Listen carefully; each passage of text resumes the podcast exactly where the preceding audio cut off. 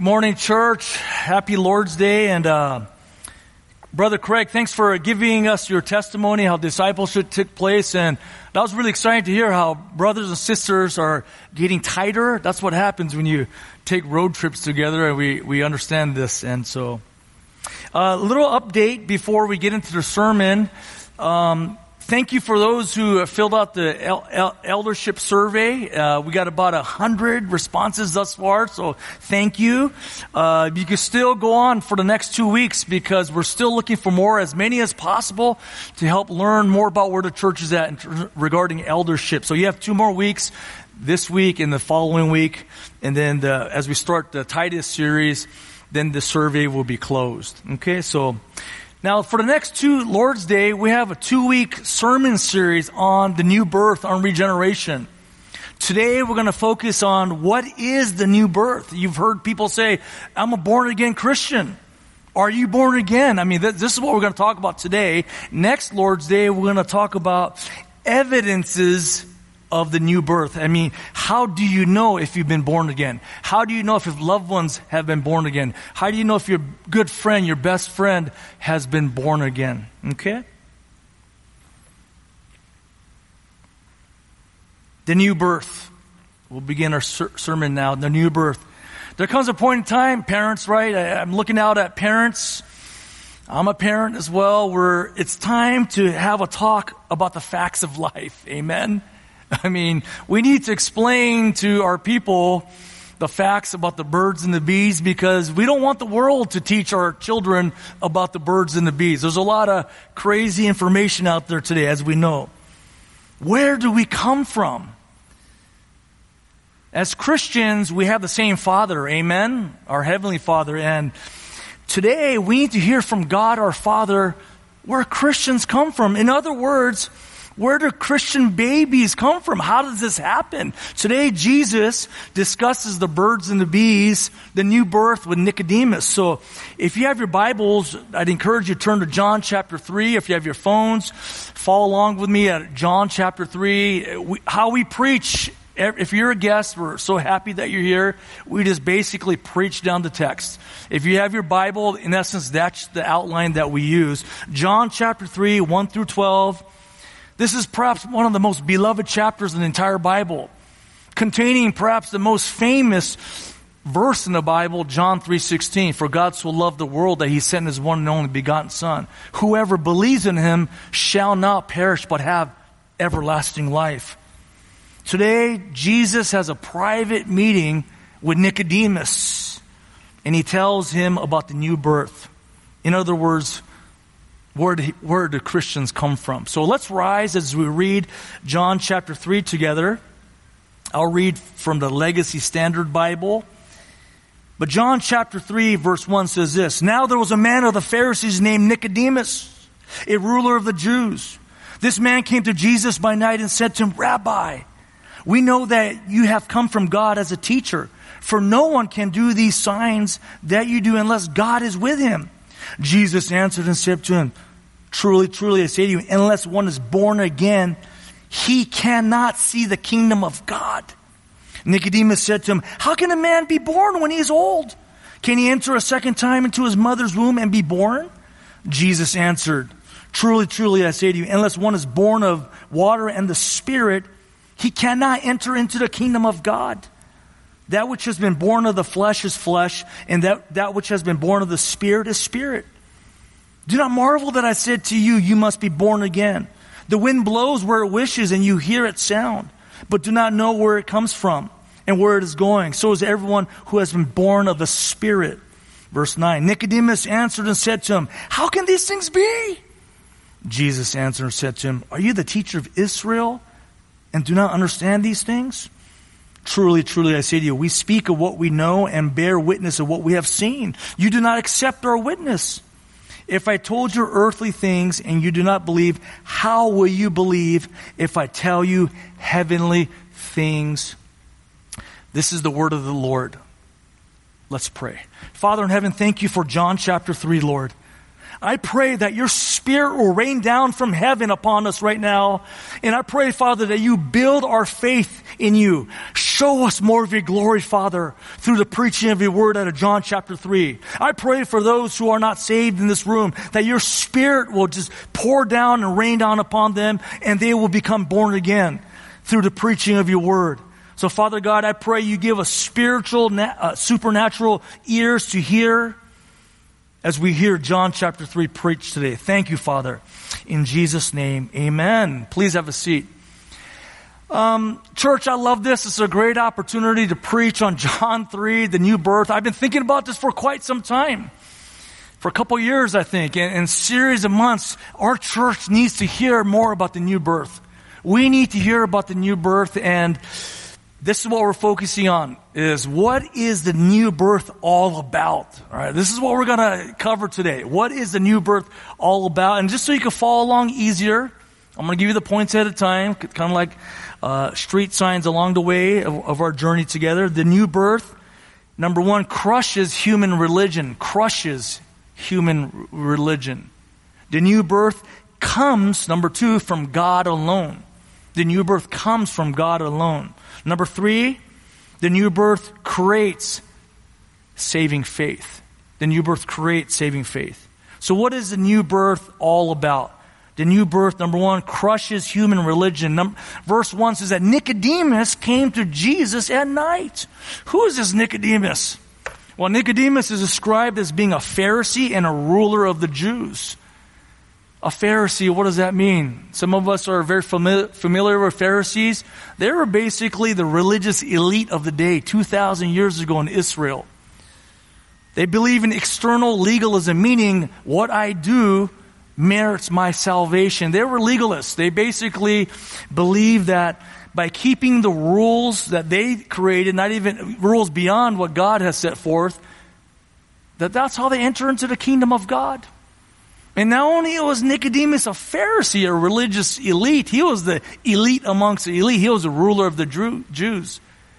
Meaning he was a member of the Sanhedrin, which is basically the supreme court for Israel. They actually render judgments under Rome, of course.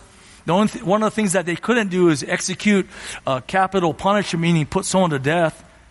That's why the Sanhedrin went to Pilate to kill Jesus. They didn't have the authority to kill Jesus.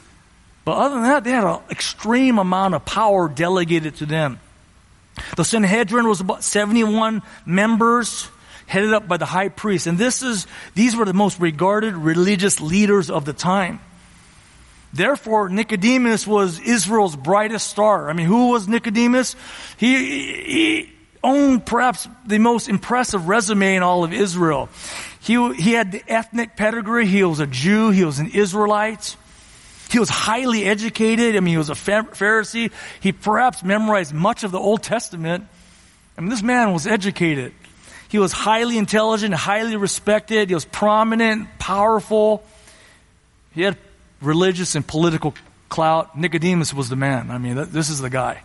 This is the guy, and he pays Jesus a visit. Verse 2 said he comes to Jesus at night. Why?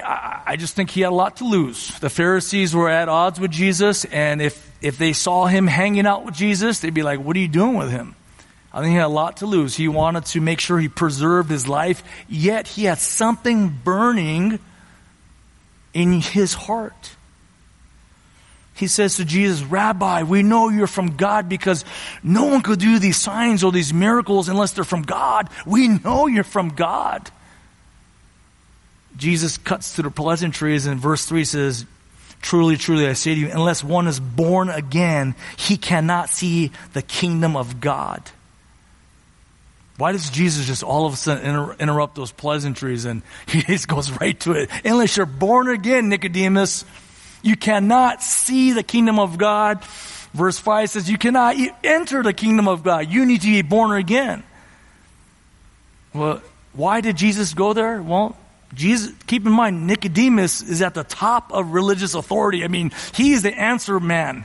Meaning, if people had questions, they came to him. He needed to go higher. He couldn't ask one of his cohorts or one of his uh, colleagues in the Sanhedrin. He needed to go even higher. Okay, I, I know what you guys think. I need to see if Jesus Christ has anything new to add. So why does Jesus say you must be born again? Well, John chapter 2, 24, 25 says he knew all men. He knew exactly what Nicodemus was thinking. He could read his mind, right? This is God. Jesus Christ is God himself. And he knew Nicodemus had one thing and one thing only on his mind. He wasn't here, he wasn't here to talk about the weather. He wasn't here to talk about politics. He wasn't here to talk about anything else because Nicodemus had an interesting dilemma on paper, on paper, he may have been the most credible or the best candidate for heaven. I mean, he had it all. But deep inside, he was just like the religious uh, young ruler. What must I do to be saved? I believe the Lord Jesus Christ wanted to address that central issue in Nicodemus's heart. What must I do to be saved? Nicodemus, you must be born again. You must be born again. What does that mean, born again? Born again could also be translated born from above. Born from above. And, and being born right here in these first eight verses, not even 12, the first eight verses are mentioned eight times. Born, born, born, born, born, born. I mean, this is the theme of the first eight verses. You have to be born again. Theologians use a word called regeneration. Born again, regeneration, same thing. The new birth, regeneration, same thing.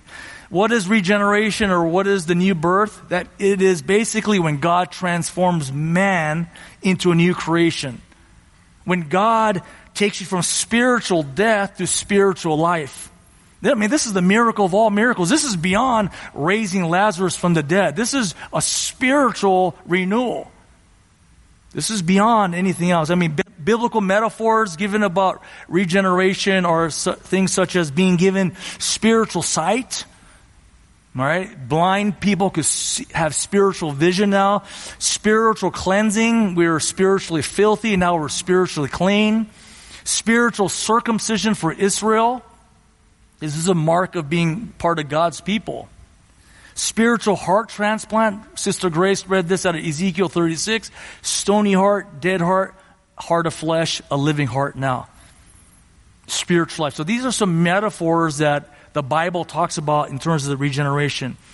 And how does this hit Nicodemus? How would you think this hits a man like Nicodemus? I mean, he's worked his whole life to build up his resume and his credentials to be able to go to heaven. I mean, he was serious. He really wanted to know. He was a man who wanted to please God.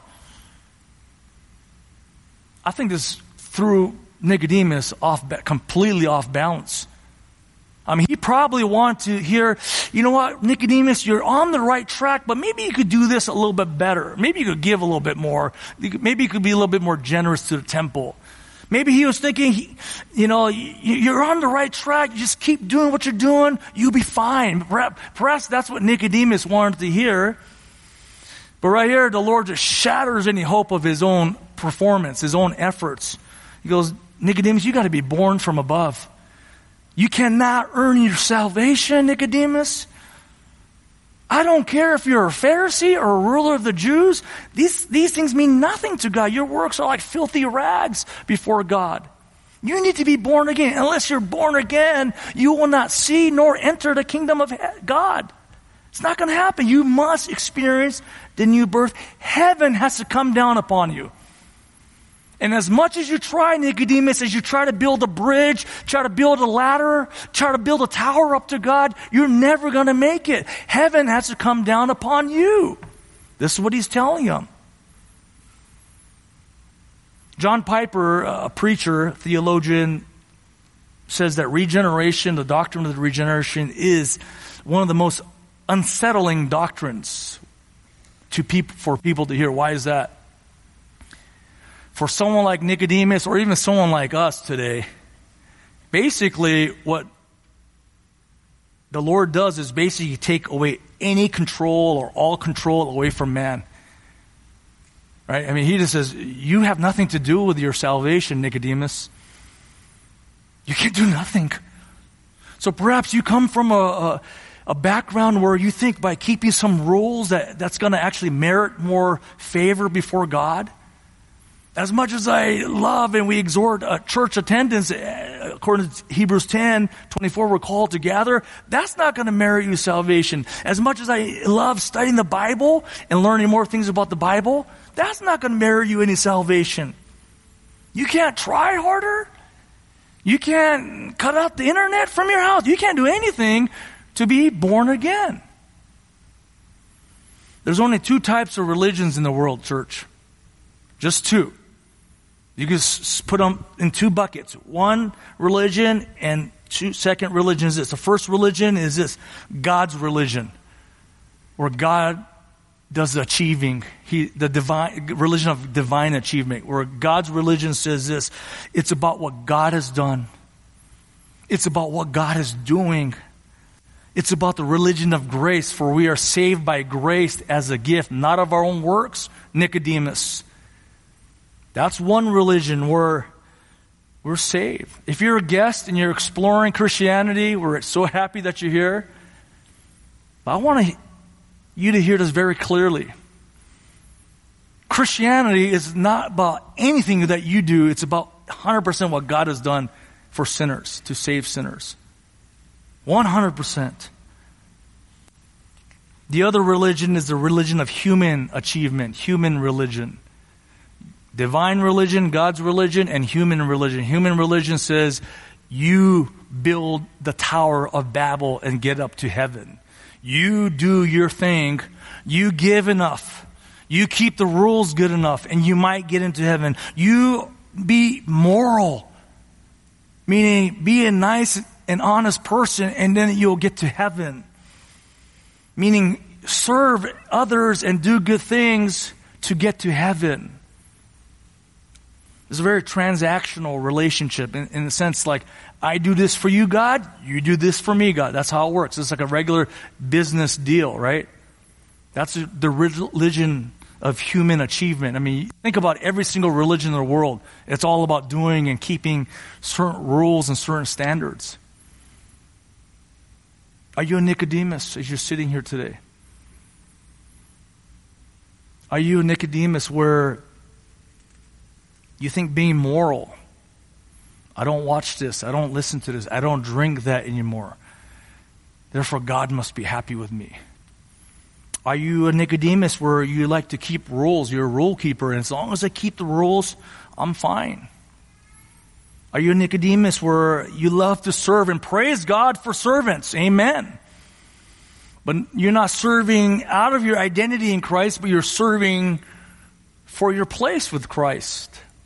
Right? That, that, that's, that's serving to earn something, earn some kind of merit with God. In your heart of hearts, you think to yourself, God, you owe me? That's the heart of Nicodemus right now in John chapter 3. So, right now, I hope it's crystal clear that one must be born from above to receive heaven. I hope this is plainly clear, church, where where the new birth absolutely crushes human religion, has nothing to do with what we do. It's all about God. Let's go to the second point here. What else is the new birth about? The new birth comes from God alone. We already touched on this some, but it's going to be clearer. Verse 4 Nicodemus said to him, How can a man be born when he is old? Can he enter a second time into his mother's womb and be born? How's that even possible? How can this be? I can't be born again. I'm a grown man. Of course, Nicodemus is, it's impossible. And this is where Jesus takes Nicodemus by the hand and sits him down and says, let's have a talk. Let's have a talk about the facts of life here. This is where Jesus is going to speak to Nicodemus and he starts with, um, let's start off with the bad news here. Let's read verse six. That which, which has been born of the flesh is flesh. The bad news says this, sinful flesh only produces sinful flesh, meaning there's nothing that a sinful person can do to change himself. I mean, the flesh is, as Jeremiah 17, 9, and I have these references in your app, so if you if you want to take all these notes, the, the references there, you can look at it later, but Jeremiah 17 9 says this The heart is more deceitful than all else and is desperately sick. That's the condition of unsaved people. Genesis 6 5, it says this Then Yahweh saw that every intent of the thoughts of his heart was only evil continually. Our hearts are not only sick, not, not only are our hearts deceitful, they're bent towards evil constantly. That's what Genesis 6 5 says. Ephesians 2 1 says this that we were spiritually dead in our trespasses and sins. You hear this church? I mean, this is the condition of man. We're dead, spiritually dead. I mean, biologically, we understand how science works. Life needs to beget life. Dead things don't produce life. We, anybody who's taken biology would understand that. We understand this. And so Nicodemus understood this like, well, what are you telling me, Lord? You're right. It's impossible, Nicodemus. Perhaps the Lord would have said to him, there's nothing you can do. You're right. You can't go back into your mother's womb. You can't do this.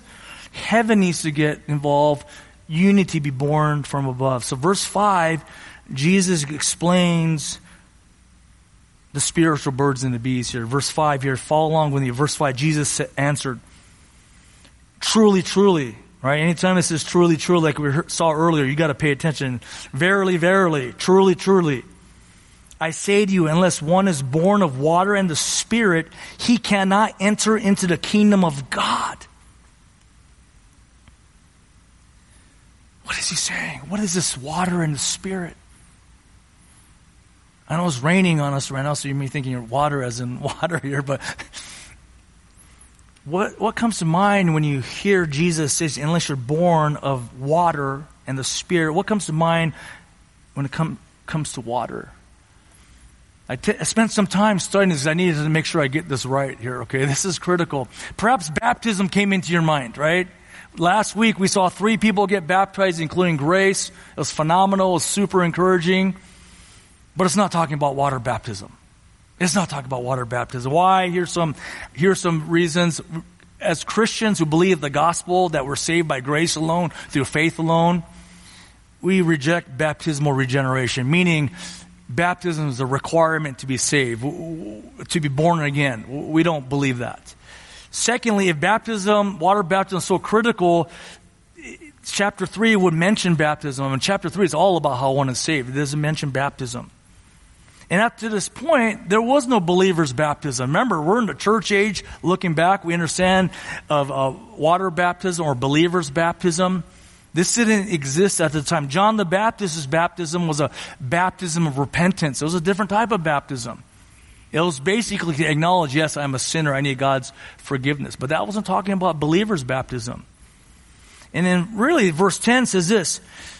Uh, Jesus answered, said to him, Are you the teacher of Israel and do not understand these things? I mean, he, Nicodemus gets admonished for not understanding these things.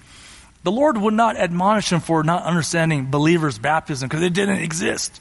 It didn't exist at the time. He hasn't instituted uh, uh, to his people yet. Therefore, it would have been something that Nicodemus understood already. And keep in mind, Nicodemus being a Pharisee, what would he have understood like the back of his hand? What would he have understood like the back of his hand, church? He would have understood the Old Testament. I mean, he, like I said earlier, he, he, perhaps even memorized much of the Old Testament. And, and, and I, we do some cross referencing. Turn to Ezekiel 36. This is exactly what Sister Grace read in our scripture reading. Jesus, our Lord, is saying, You should re- remember Ezekiel 36, how one is born again, Nicodemus. How can you not know this? Ezekiel 36. Although this is, this is talking specifically for Israel, as Pastor Terry shared, this gives us a picture of how God regenerates his people. Ezekiel 36, 24 says this, And I will take you from the nations, gather you from all the lands, and bring you into your own land. Verse 25, Then I will sprinkle clean water on you. There it is, water. Water in the Old Testament symbolized spiritual cleansing. It was a symbol. So water is talking about a, the symbol of being cleansed spiritually. I will sprinkle clean water on you. You will be clean. I will cleanse you. There it is, cleansing from all your uncleanness and from all your idols. So what is water talking about? Clearly we see this at Ezekiel 36, 25. You need to be cleansed. And how are you cleansed? Here, let's keep reading verse 26. Moreover, I will give you a new heart. The dead, your heart is dead and put a new spirit within you. I will remove the heart of stone, the stony heart, the dead heart, the diseased heart that Jeremiah 17, 9 talks about, that Genesis 6, 5 talks about, the heart that's bent on only doing evil from your flesh and give you a heart of flesh, a living heart, an healthy heart. Verse 27. I will put my spirit, water and the spirit, there it is. I will put my Holy Spirit, capital S, within you and cause you to walk in my statutes. I will make you be obedient to me because I have, you have my spirit in you. And you will be careful to do all my judgments. I mean, just in this portion here of Ezekiel 36 to 27, God tells us, I will. I will. I will remove that heart of uh, stone. I will put a heart of, of, flesh in you. I will put my spirit within you. I will cause you to walk in my ways. Five times Yahweh, our God says, I will, I will, I will. He doesn't say, you will do this or we will do this. I will do this. What are we learning here, church? The first, this point was about that the new birth comes from God alone. God does everything. Theologians call this monergistic re- regeneration. Mono, one-sided. God alone does the work. And you may be asking, like Nicodemus, how can this be? I mean, does, don't I participate in some way? Yes, but not now.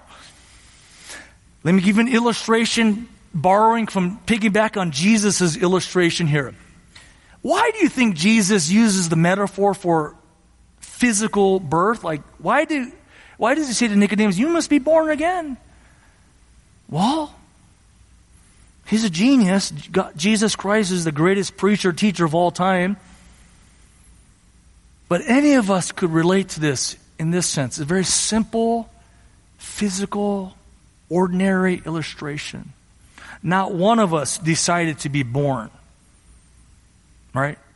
Not one of us asked our parents to be born. Not one of us contributed to being born.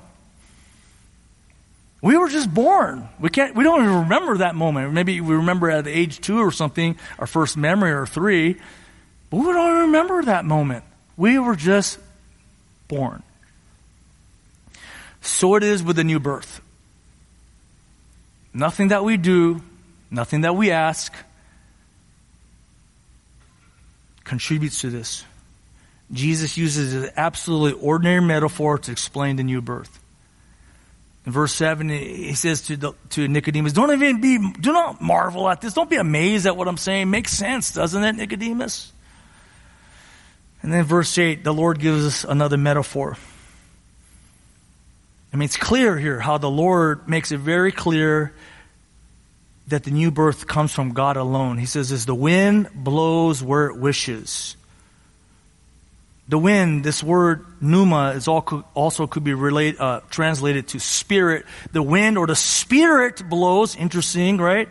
There's a metaphor, play of words there. The, the spirit or the wind blows where it wishes, where it wishes, not where you wish it to be. Where it, God, wishes to blow it.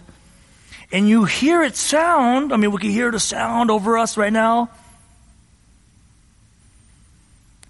But do not know where it comes from and where it is going. No one could have predicted our hurricane or whatever this is uh, coming to us. Right, this just happened. So is everyone who has been born of the Spirit. The Spirit goes where it wants. It's interesting. Um, this past Friday, had a, just a, such a, a memorable time. We had our 25th anniversary right? It was a wonderful time. You know, 25th anniversary. I can't believe we're seniors in college 25 years ago. But we were. But we were. And it was wonderful to reconnect with old teammates, old friends. And over the years, as, as Brother uh, Craig shared, uh, relationships are what seem to be more meaningful than anything else. Winning and losing, of course, that matters, but it's the relationships, it's the lives, it's the, it's the people that you care about. But as I went back, I, my mind kind of got sucked back into my coaching mind and I remember at the University of Southern California, it was like a sleeping giant. I mean, we, of course, we would want to win every single game, but it hasn't been like that throughout our history. And so people would always rack their brains. What was it like in the 70s when this coach was here? And when, about in the 80s and so forth and so on? We would try to talk about certain things. This is the type of jersey that they wore. This is the type of music that they listened to. This is the song. These are the traditions that they had. And these things are important. Because they're really, and as they're trying to talk about this, what they're doing is trying to recreate the magic. Like, how do we resurrect this, uh, this sleeping giant? I mean, that's kind of like it in sports, particularly if you have a strong tradition. But similar to Christianity, where we've experienced in the history of the church in Acts through Pentecost, through things such as the Great Awakening where George Whitefield, Jonathan Edwards are preaching, thousands are coming to Christ. Great revivals have happened. And if you're like me, you desire to see great revivals to happen. You want to see this place packed out with genuine believers. You want to see the culture be, being dominated by the person of Jesus Christ. You want this. I know you do as a Christian. I want this. But there's things such that were called, that's called revivalism. Not revival, but revivalism. What is revivalism? Let me describe what revival is first. Revival is the work of the Spirit that produces extraordinary results through ordinary means, meaning the Spirit manifests in a unique way and many come to Christ. Many are repenting of their sins and trusting Christ as the Lord and Savior through ordinary means. What does that mean? Through preaching the Word, through preaching the gospel, just ordinary things, what we're doing right now. What is revivalism? Revivalism is man's attempt to basically put wind in the bottle to capture lightning in a bottle and trying to reproduce the work of the Spirit through extraordinary means. Meaning, study what they did, what they ate, what they sang, what they, what the lighting was like. Let's reproduce that and then the Spirit will reproduce its work by reproducing those methods. So it's about methods more than trusting in the Spirit. That's revivalism. And as I study deeper into this, is because I desire revival, as you do too. Will I fall into the trappings of human methods, techniques, formulas, where it's a certain type of music, a certain type of lighting to create a certain right type of atmosphere or mood? Is it certain methods like altar calls or raising hands? Is it certain, have, maybe teaching people a special prayer? You pray this, you will be saved. None of that matters. The Spirit has to rain down from heaven and fall upon dead people to resurrect them from the grave. This is what we're talking about here. And Nicodemus is still confused. Verse 9 goes, How can this be? I'm hearing you, but I ain't feeling you. I don't get it. What are you talking about? Nicodem- uh, Jesus, Nicodemus was saying in verse 9. Well, the third point clarifies Nicodemus' issue here. What is the new birth about? The third and final point, the new birth creates saving faith. This is where people exercise our wills now. The new birth creates saving faith. How is one justified before God? What do I mean by that? How is one declared innocent before God? How is one declared cleansed by God? How does one uh, declared by God? You, ha- I see you justify. You have never sinned. Justify. I've never sinned. When does that happen? Romans five one says this: We are justified justified by faith, by faith, by faith. Keep in mind, church, during this whole first eight verses, there's nothing about believing. And this whole chapter is about salvation. Nothing about believing. Now, verse 9, Nicodemus says, How can these things be? Jesus is about to answer. Finally, the Lord brings up believing. Verse 10, you're the teacher of Israel. How can you not know this? How can you, how can you be so blind to this simple fact of believing? Verse 11, truly, truly, there it is again. Verily, verily, I say to you, we speak of what we know and bear witness of what we have seen. I've been in heaven. I'm from heaven, Jesus is saying, and I know this. I've heard this from the Father, and I'm telling you, Nicodemus, this is what has to happen. And what's Nicodemus' response? Verse 11, and you do not accept our witness. Nicodemus, you reject what I'm telling you. Verse 12, Jesus goes from the lesser to the greater. He makes an argument. If you can't understand this lower level thing, how can you understand more heavenly things? There, if I told you earthly things and you do not believe, there it is, believe, how will you believe if I tell you heavenly things? Nicodemus' condition is what hinders him from believing. Nicodemus, even if he wanted to, could not believe in John chapter 3 what Jesus is saying. He did not have the ability. It's like saying, jump through the roof and you only jump six inches. He didn't have the ability. He didn't have it within him. In Nicodemus' current condition, he could not accept or believe. And you can see here, church, right, where, where intelligence, education, ability has nothing to do with belief because Nicodemus had it all. He had nothing to do with this belief here. Let's hear from God why. Deuteronomy 29 4 says this, when Moses speaks to the stubborn, stiff-necked Israelites, Yet to this day, Yahweh has not. This is God. This Yahweh is the one and true living God, the God of the Bible, if you're a guest. Yahweh has not given you a heart to know. Did you see? Did you hear what Moses said to the Israelites? Yahweh, God has not given you a heart to know, nor eyes to see. God hasn't given you eyes to see, nor ears to hear. Let me just ask you, let, us take a break right here, okay? Church, can a blind man see anything on a physical level? Answer is no.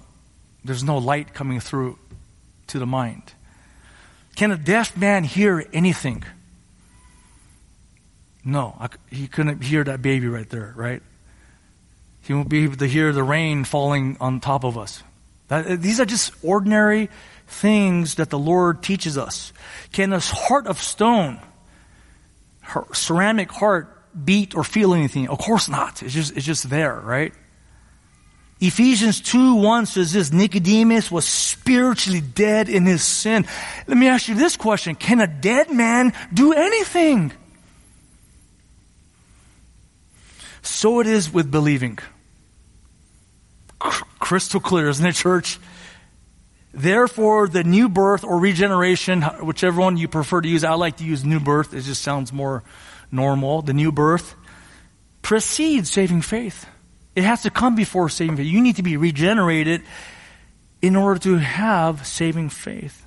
It's like a cause and effect relationship. This happens, you're regenerated, then you believe. It, the root is regeneration or, or, or rebirth or new, uh, new birth. And the fruit is saving faith. To stay in this uh, birthing metaphor, uh, in other words, God impregnates our hearts to birth saving faith in us. That's kind of what happens in a nutshell if we're talking about the birds and the bees right now. This is what happens to Christians. God impregnates us, our hearts, to, and we're regenerated, and it births saving faith. Boom, I see now. I was blind, but now I see. How does this work? John Piper has another illustration, might be helpful. It is like striking a match. Anyone who strikes a match, there's fire. And immediately when fire is struck from the match, there's light and heat. Not one of us would say light and heat comes from the, uh, gives the fire, but the fire provides the light and heat, cause and effect. So it is when God lights the fire in our hearts that we see the light of the revelation of Christ. We see Christ all of a sudden. We understand Him. He is worth more than anything. He's worth more than my football, worth more than my money, worth more than my career, worth more than my uh, relationships, He's worth more than life itself. Whew. I see now. When God lights the fire of Christ in our hearts, we feel the warmth of Christ now. We love Him now. As Pastor Victor preached on the new creation, you have new affections. We'll cover more of that next week. This is like regeneration in us. See, re- regeneration and saving faith are two sides of the same coin. Regeneration must come first, though. He said, that's a great illustration, Pastor, and, but give me a chapter and verse. Okay, turn to Second Corinthians here. I don't expect you to believe anything I say apart from you looking at it by putting your finger on the Bible. Give me chapter and verse, Second Corinthians 4, verse 3. Follow along, because this is going to really convince you. It's not me, it's not anything else, it's God speaking to us right now. God is sitting us down and giving us the spiritual birds and the bees, so to speak, right? Second Corinthians 4, uh, Paul writes, verse 3, and even if our gospel's veiled, even if people can't understand our, the gospel, the good news of Jesus Christ, that Christ died to save sinners, and that Christ is alive, that Christ, uh, uh, is our Lord, that one can escape hell and judgment by trusting Christ as our Lord and Savior, the good news, the gospel, it is veiled to those who are perishing. It's what happened in that case, Paul? Verse 4 In whose case the God of this age, Satan, the God of this age, has blinded the minds of the unbelieving. You see that? Another metaphor of blindness. Who has blinded the minds of the unbelieving. And what's the result? So they might not see the light of the gospel of the glory of Christ, who is the image of God. Spiritually dead people are blind, church. Verse 5. For we do not preach ourselves, but Jesus Christ as Lord, and ourselves as your, your slaves for the sake of Jesus. Verse 6. Here's God striking that match in the heart of believers. For God who said, Light shall shine out of darkness. That match is struck. Is the one who has shown in our hearts, boom, to give the light of the knowledge of the glory of God in the face of Christ. That has to happen. That has to happen. 2 Corinthians 4, 3 through 6. The new birth has to happen. God has to say, let there be light in your hearts for you to be able to see Christ. I have a strong application for this, guys, coming up in a second. I mean, I was so moved by uh, Grace Shirado's testimony last week. I remember standing here and just listening to her testimony. She was baptized earlier as a 17 year old, and years later she realized I wasn't a Christian back then. I want to obey Christ. I want to be baptized as a believer. That's why she was baptized for the first time as a believer. That's why she was baptized again. Before she just got wet as a 17 year old. Now, this time, uh, last week, she was baptized as a believer. And in her testimony, she quoted the hymn, Amazing Grace. Amazing Grace. Amazing Grace, how sweet the sound that saved a wretch like me. She said, I once was lost, but now I'm found. Was blind, but now I see. Amazing grace. And I hope this encourages you that the regeneration, the work of regeneration has to precede saving faith because we love evangelism. We need to love evangelism as Christians. And my heart grows out to parents. Uh, this past week, someone just shared, what happened to the 20, 25, uh, young 30s of our church that aren't even around anymore? He said, I could think of some. He didn't name any names, but I could think of some who, who don't even care about the church anymore. As a pastor, when I hear things like that, certainly I think of my own kids. I think of, uh, we'll see, time will tell if, the, if regeneration has happened. But I think to my brother and sister who may be thinking that right now as you're sitting there, I want to encourage you as, as your pastor. If you're thinking, I must have done something wrong, I haven't, I haven't done something perfectly. He goes, maybe I didn't follow the formula well enough. Maybe I, I should have sent him to that private school. Maybe I should have homeschooled him. Maybe I should have sent him to, uh, sent him to a different youth group. I mean, all those things could be flooding your mind. And I get it. No parent is perfect. Amen. We, me included. But Romans 10, 17, 17, Romans 10, 17 says faith comes from hearing, hearing the word of Christ. Did you pr- share, faithfully share the gospel? Did you faithfully share the gospel that Christ died for your sins and rose again? And if you believe, repent, turn from your sins and follow Him as your Lord and Savior, you will be saved. And I know many of you have. I know, looking out right now, I know many of you have. So this is why I'm trying to encourage you. If you haven't, then preach the gospel to them first. See what happens, okay? Ordinary means. Ordinary means. Pray for extraordinary work by the Spirit, but your ordinary means give them the gospel, the good news that Christ died for sinners and rose again, and to give your life to Him as your Lord and Savior. But if you have given your, the gospel, I know many you have, simply pray that the Spirit will blow on them. Understand man's part, understand God's part. Paul planted, Apollos water, God causes the growth, the Bible says. I hope this encourages you. I mean, this is really, the sermon was really building up to that. If this is that one person I'm talking to, know that I've been thinking and praying about this for you. Maybe there's more. Jesus is the evangelist, and right now he, he is rejected. Nicodemus goes, What are you talking about? He leaves. Is that the end of Nicodemus? But turn with me to John 19.